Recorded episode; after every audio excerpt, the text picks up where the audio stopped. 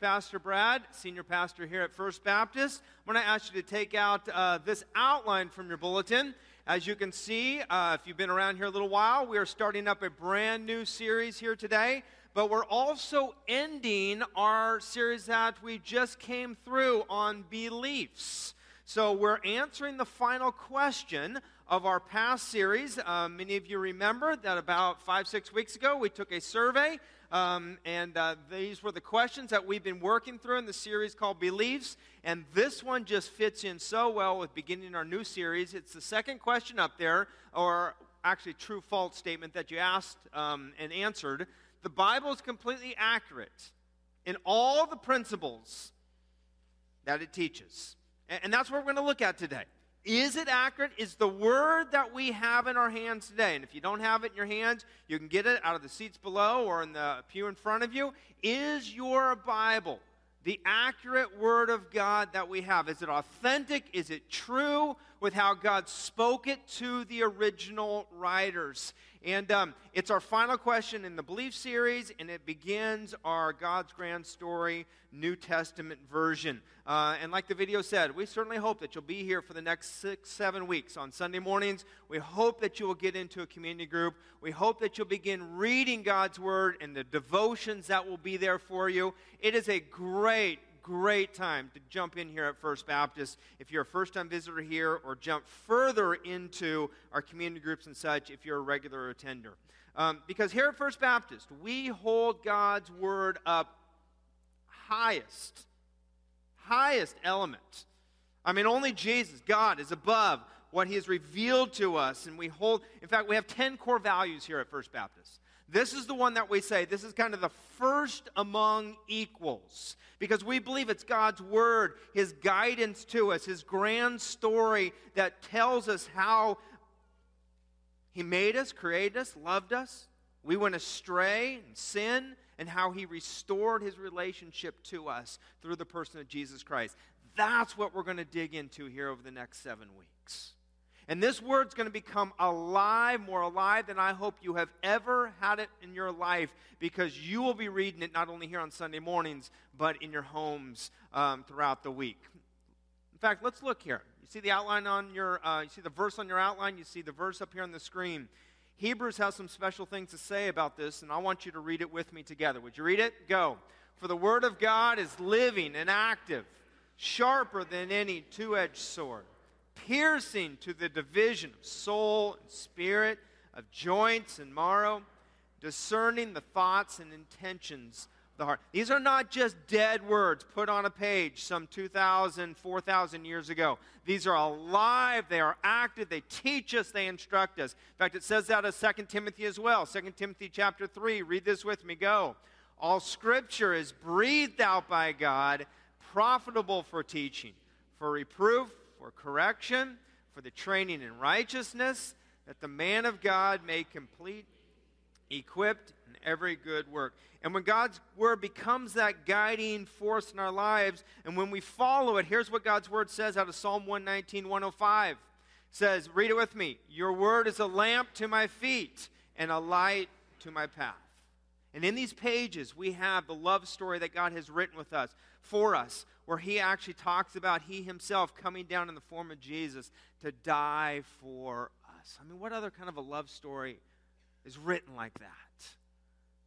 I don't know if you came across this story this last week, but a gal by the name of uh, Carrie DeKlyen back in April was diagnosed with um, brain cancer. And um, she decided to turn down the clinical tests and trials that she'd have to go through. She decided to turn down the chemotherapy that she would have to go through to see if her life could be extended because she was pregnant. And she knew that she wanted to give birth to her little daughter that was in her womb. And so she chose to do that rather than try and save her life. She knew she could not do both. Well, she died three days after she gave birth to her little daughter, um, and she was only at the age of 37. A reporter uh, interviewed Carrie's husband, Nick, and um, asked, Can you explain, can you put into words what you might share with your daughter one day about what her mom did to give her life? And the grieving father and husband, here's how he answered. He said, I'm going to tell my daughter that mommy did this because she loves you, and she is in heaven, and we will see her soon. We will see her soon. Now, here's my question. As long as that little daughter is alive, do you think she will ever doubt her mother's love for her? No way. No way. And the same thing is true for you. These pages tell about who God, a God who loves you, who came down in the very being, the essence of his son, to give his life for you. That shares. You should know. You should never, ever, ever doubt. Never forget. In fact, the time that we forget and we're uh, uh, in doubt about God's love is when we don't get into it enough. Got this email from one of our people here few months ago. Said, Pastor Brad, I wanted to thank you for keeping God's word real and relevant. He said, The Bible has really helped me to understand the standards that God has called us to live by as believers. Looking back on my life, I didn't always live according to God's word. I used to behave in ways that were truly ungodly, and I know God was not pleased with my lifestyle.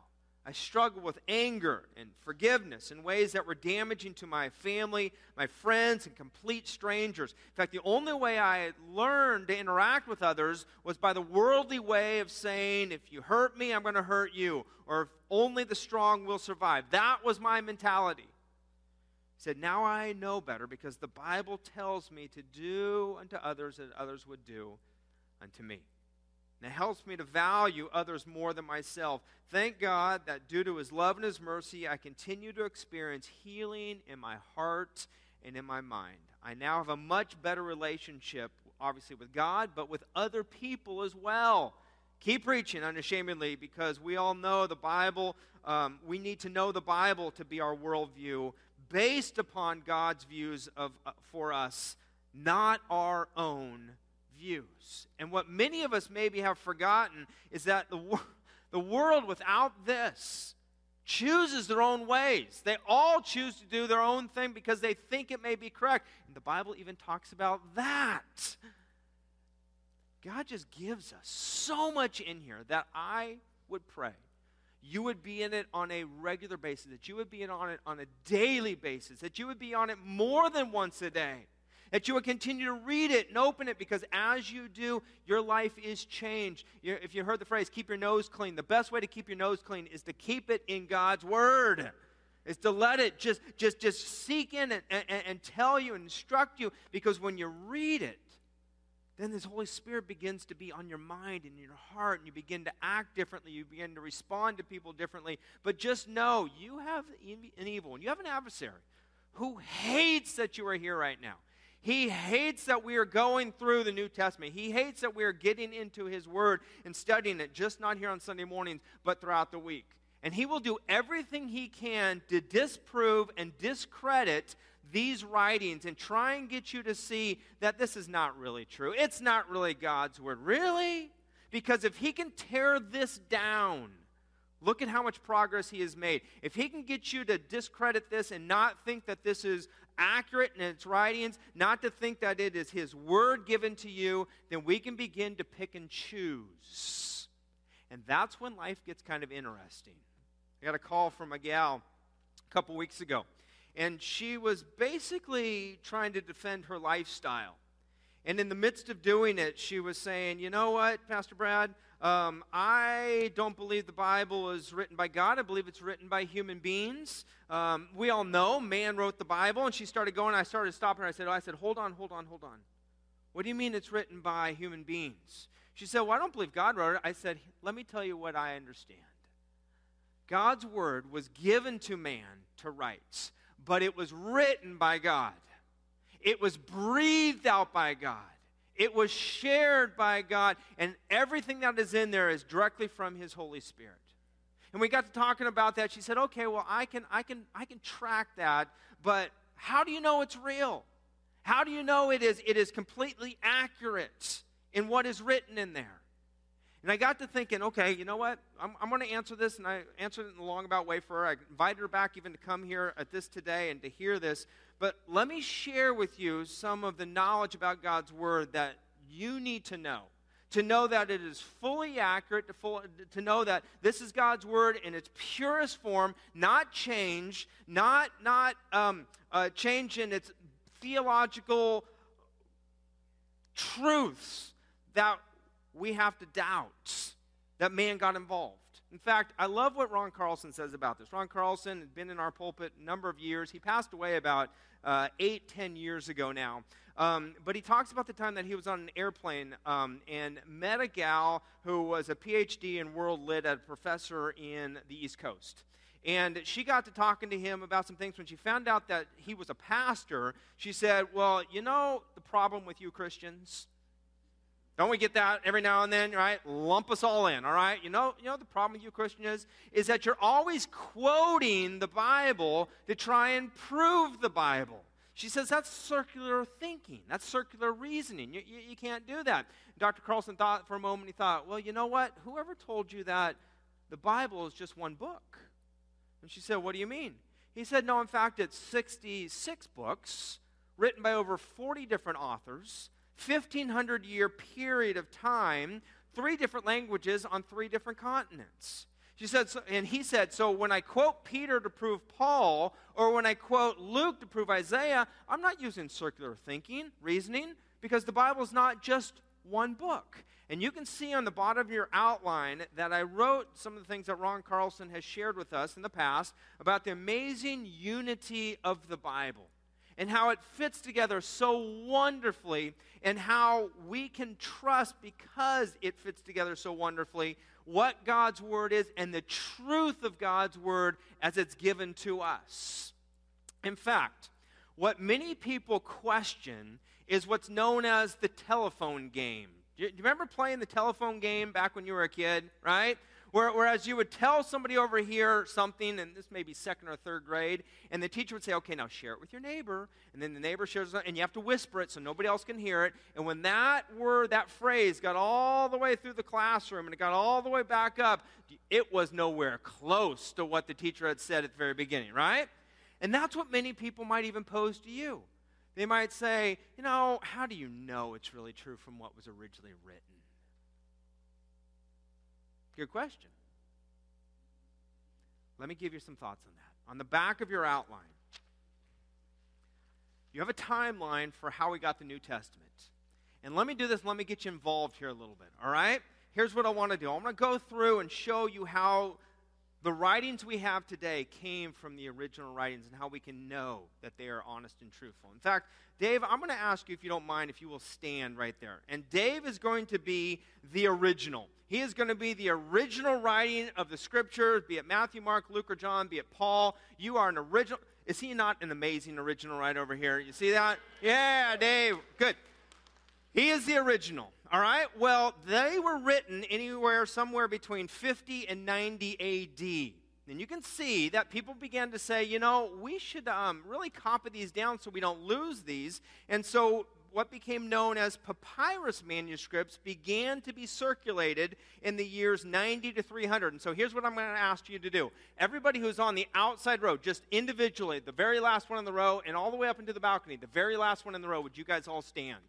You guys are going to represent the papyrus manuscripts. And you can see it up here on the screen as well. We have kind of an original copy over here. The next one are the papyrus. The, there are not very many of these. In fact, they weren't even around, and I'll tell you about when some of them began to be discussed or discovered. But they were very fragile. They were very brittle when they were first originally written.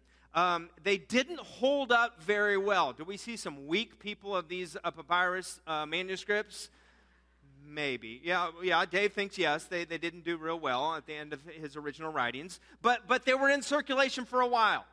And then be, people began to say, you know, we need to copy these in a little better form. And so there was something called the uncial manuscripts that began to become into existence around 300 to 800 AD. And what I'm going to ask is this whole section right here, if you guys would all stand up. Up in the balcony as well. The whole section there, if you will stand up. You guys represent the uncial manuscripts. These were written in large capital letters. They were written on thick material so it wouldn't disintegrate very quickly. Oftentimes it was on antelope skins. It was also called the Codex. They were built to last, but they were very expensive. And so people began to say, we can't carry these around. They're so big, they're so bulky, they're very expensive. And they began to write then minuscule manuscripts. And I'm going to have that represented by this whole group right here and this whole group up in the balcony as well. So if you will all stand this whole section. These were written from 800 to 1400 AD. Many of them were written in cursive, they were written in small letters. Thousands of these exist. They're very small to save paper, but they were copied and copied and copied again until the Middle Ages, when in 1456 we began to print the Bible. And so I want you to all to stand up here and here, up in the balcony as well, these two sections. Let's have you all stand up together. Here's the problem. What is now printed way over here in our Bibles that you hold today in 2017 how do we know it's what the original author wrote? Because we don't have any more original copies. Go ahead and sit down, Dave. We don't have any more of those. And until about 100 years or so ago, we didn't have any of the papyrus. So, all the ones on the end, if you guys will now sit down, we didn't have any of those papyrus copies as well. And then they'll have this whole section right here. Why don't you guys all sit down as well? Because until about 100 years ago, we didn't have the uncials that we could go back and look at. And then we didn't have any minuscules as well. Go ahead and sit down here. So, how do we know that all the copies of the copies of the copies of the copies represent what all of you represent? And that's God's Word. You all may have a seat as well. How do we know that? Well, let me give you a few thoughts on this. Because I do believe what we have here in here is from God and His very perfect Word to us because we have seen it proved in some curious ways. Now, I shared a little bit about this about four or five years ago, um, and, and I want to share this again because it's good to kind of keep this in front of our minds. But let me share with you some stories that we can know for sure how we have these original writings in our hands. The most fascinating story is probably from a monastery on top of Mount Sinai. Mount Sinai, you might remember, if you hear that name, where Moses went up to receive the Ten Commandments. There's a monastery up there called St. Catherine's. One day, an archaeologist adventurer by the name of Count Tischendorf went to pay a visit to this monastery. He was kind of a German count who lived in Russia. Think of Indiana Jones when you think of this guy, all right? He goes up there, he wants to have some fun. 1844 is the year. He's trying to kind of discover some archaeological digs and finds from his hobby that he has, uh, never suspecting that the most valuable artifact he would find would be right underneath his nose. He comes out from doing some work in the field. It's cold that night. He comes into the monastery, sits beside a fire, and there's a monk who's kind of stoking the fire for him. And he's tearing off these large rectangular parchment pieces of paper, and he begins to notice, the count begins to notice that there's Greek writing on these parchments that are going into the fire. And so the count says, uh, Excuse me a second, can I, can I just see what, what, what's on those? And he begins to see that these are ancient Greek copies of the New Testament. He says, uh, Do you think I can take these and, and, and say these? He's like, Yeah, sure, we got a bunch of these. Uh, help yourself. And what he began to find that it turned out that the earliest of Christians um, sent their precious uncial copies, that was this whole section right up in here, sent their copies to the top of Mount Sinai to this monastery when, uh, for safekeeping when the Roman Empire persecuted Jerusalem and the city so that those copies would not be destroyed. And so we can know because we can see that these date back to about 200 years or so after the original New Testament book was written. And these uncials represent line for line, the Greek, original Greek that we now have today that's translated into English. Now, there are a few discrepancies that are in place, but most any time that those are going to be in place, they're also explained in your scripture about what took place. Let me tell you another story. 1475, 500 or so years ago, someone is cataloging the Vatican Library for the very first time and discovers some ancient manuscripts known as the Codex Vaticanus.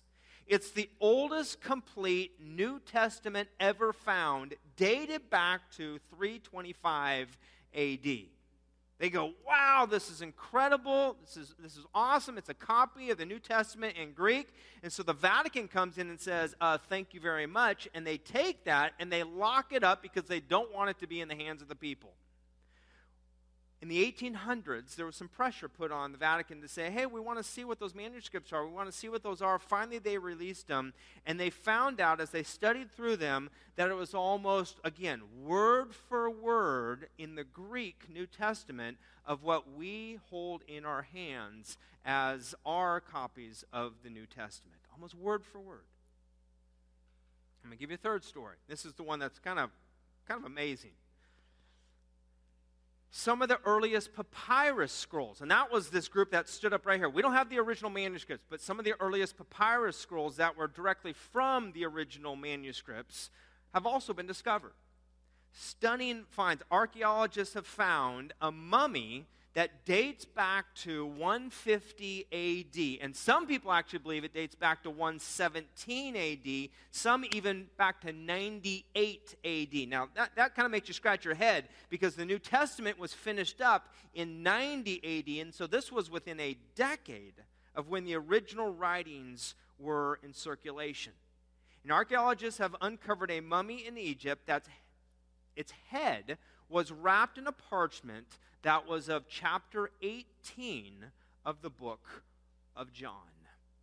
Again, a copy of part of the gospel. It's not the whole gospel, but parts of 18, a very small interval that reads exactly like what you have in your Bibles today, except it was in Greek, not in English.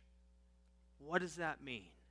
That tells me that the printed copies you have today and the ones that you have online that you can get and receive as well aren't from copies of copies of copies of copies, but they're very, very, very authentic with very few discrepancies. And again, when you see the discrepancies, you'll have them most often footnoted as to why there is a discrepancy in there. Now, that's the New Testament manuscripts. I don't even have time to go into the Old, Old Testament. Let me just tell you very quickly, because many of you have heard of the Dead Sea Scrolls. Back in 1947, a young shepherd boy by the name of Muhammad Abdeed was out in the fields and up in the caves, and one of his goats traveled away into a, the mouth of the cave. He took a rock and tried to throw it in there to scare the goat back out. He heard a clank that had hit some clay pots. Within those clay pots were scrolls.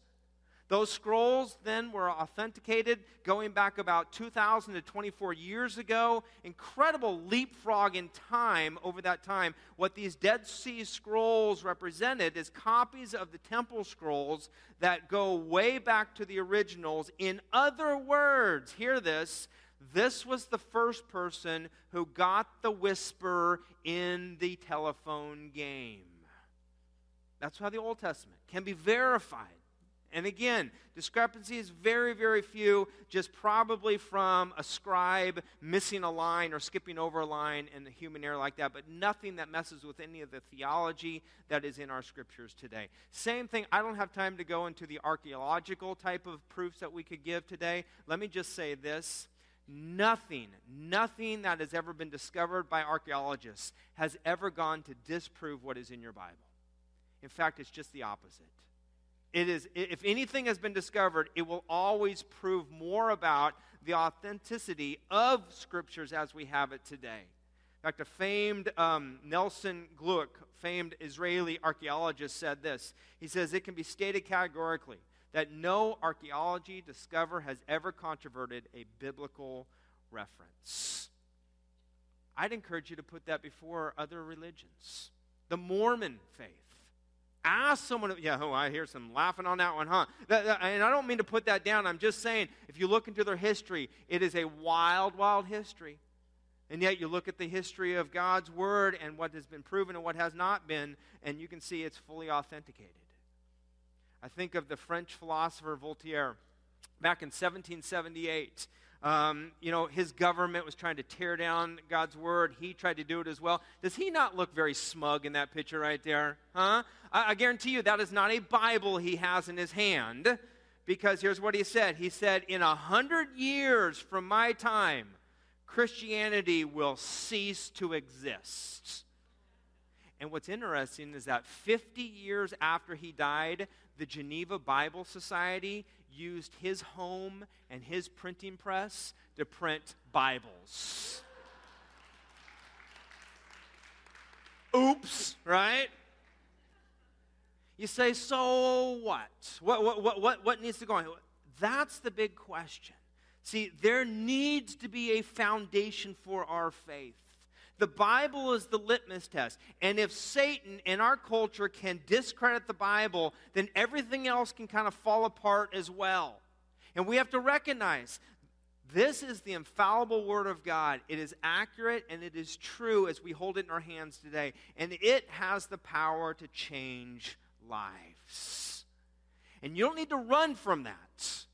I encourage you to run to that. And some of you here today have known that. You've known that all your life. Well, maybe today I've just elevated it just a bit to say, look how important this is for us to be going through this study together and for you to be in God's Word. But others here today, maybe you're saying, you know what? I never really thought about that.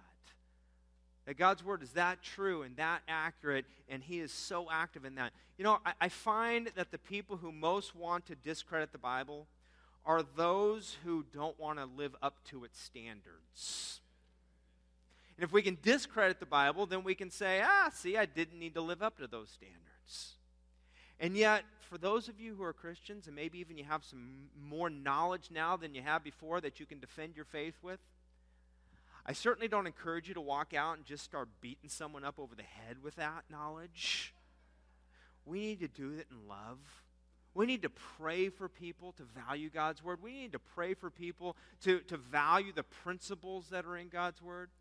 We need to pray and we need to let the Holy Spirit lead us and guide us as we share in truth about God's word. Now, Nabeel Qureshi, um, some of you might recognize that name, what is an author who died of stomach cancer last Saturday. If you don't recognize the name, Qureshi was raised by Muslim parents. He immigrated to the United States from Pakistan. And as an adult, he um, had a Christian friend who challenged him to look into his faith. He challenged him to look into the faith of Islam, and he challenged him to look into the faith of Christianity. And as Qureshi uh, studied Christianity after years of investigation and after studying God's Word and seeing the truth of it and the facts and the proof that it holds up to the test of time, and actually after seeing dreams and visions he believed for, from the Lord, he gave his life to Christ and became a Christian. In 2014, Qureshi wrote the book, and some of you have heard this. In fact, we have a, a, women's book club who's been studying this book. I didn't even know that. The gals told me after service. He wrote the book Seeking Allah, Finding Jesus. And the tagline is A Devout Muslim Encounters Christianity. And it became a New York Times bestseller. Well, as, as he passed away this last Saturday at the age of 34, he filmed a video. In fact, it was the final video that he filmed on his hospital bed. And here's what Qureshi said he said, You know, I think it's very important that we discuss matters of truth, that we know truth, that we turn to God's word and find that truth. But he says, at the end of the day, it should be supposed to be undergirded by love and by peace. He said, when you talk to people about your beliefs, do it through a lens of love. And the reason I'm elevating this so high today is because we're entering into this walk through the New Testament. And First Baptist, we have the greatest opportunity not just to study about God's Word, but to study God's Word. To hear what it says to us, to go through the pages of Matthew to Revelation, to see the red letters that Jesus spoke, and to see the realness of how he went to the cross and died for you and to see God's incredible love letter laid out for you, and to see Paul and the writings he wrote, and to see Peter's, and to see John's, and to see all those put together into a place in the seven, next seven weeks, that you can have just a greater grasp of what God's word is doing in your life. You know, Qureshi in that video, here were his final words on that video. He said, whether you're talking to a Hindu, a Jew, a Muslim, or a Christian, he said, whoever you're talking to, May it be out of love. Because we don't always agree. In fact, we don't always agree what's, what's in here and the hard understandings and the hard sayings of this. But I love what Mark Twain said about that. He said, You know, it's not the parts of the Bible that I do not understand that bother me the most, it's the parts of the Bible I do understand that bother me the most. That I have to live up to those, and they're hard to live up to. But please realize this, First Baptist.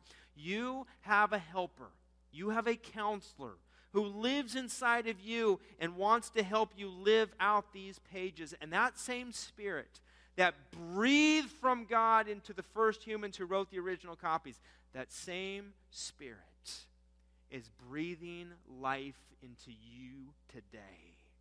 That same spirit is breathing truth into your world today. And you don't hear that out of the culture. You don't hear that in other places. You hear that from here. You hear that at church. You hear that when you open up God's Word. That's what we need to remember. I love what Karl Barth said. I shared this with you a month or two ago. Karl Barth, famed theologian, was asked, What's the greatest, most, most profound thing that's in all of Scripture? And he said, Jesus loves me, this I know. For the what? Me so. Need I say anything more? Let's pray.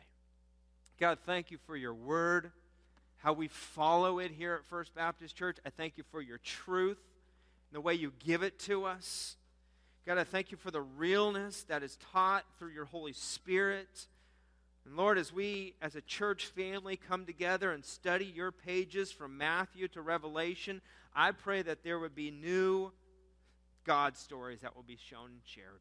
God, I pray that we will see your spirit alive like never before. I pray that we will worship like we have never worshiped before. I pray that we will act in love and kindness like we have never acted before. I pray that we will be in prayer like we have never been before. God, that we will see your spirit move in us as individuals, and as individuals, we will make an influence in our parts of the city, in our workplaces, in our neighborhoods, with our family and friends and relatives. God, may you do a work in us, and as we gather together on Sunday mornings to worship you, as we gather together in homes to, to learn more about your word, as we open your word on a regular daily basis, may you just fill us up. May you fill us up with your spirit. And may that spirit speak to us. And God, may your spirit speak through us. Speak through our words, but even more, speak through our love and speak through our actions. Folks, let me just say some of you have found excuse after excuse after excuse not to jump in and get involved with this series. May I just put one more word before you? If you truly pray about it and the Holy Spirit says, Nope, you're right, you're too busy, nope, you're right, you don't need to do this, then okay. But I pray God's Spirit would just work on you. Would just say, Come on. And if you don't think you need it, someone still needs would you get involved? Would you jump in? Would you say yes? And would you commit to reading? Would you commit to getting in God's Word, at least for the next seven weeks? God, we want to be changed people. We don't want to just play the game of religion. We don't want to just play church. God, we want to be changed people. We are in love with you. Thank you for your incredible love story to us. Lord, even now as we worship, may the words we sing come alive in our hearts be displayed as we leave this place. For it's in the name of Jesus we pray. Amen.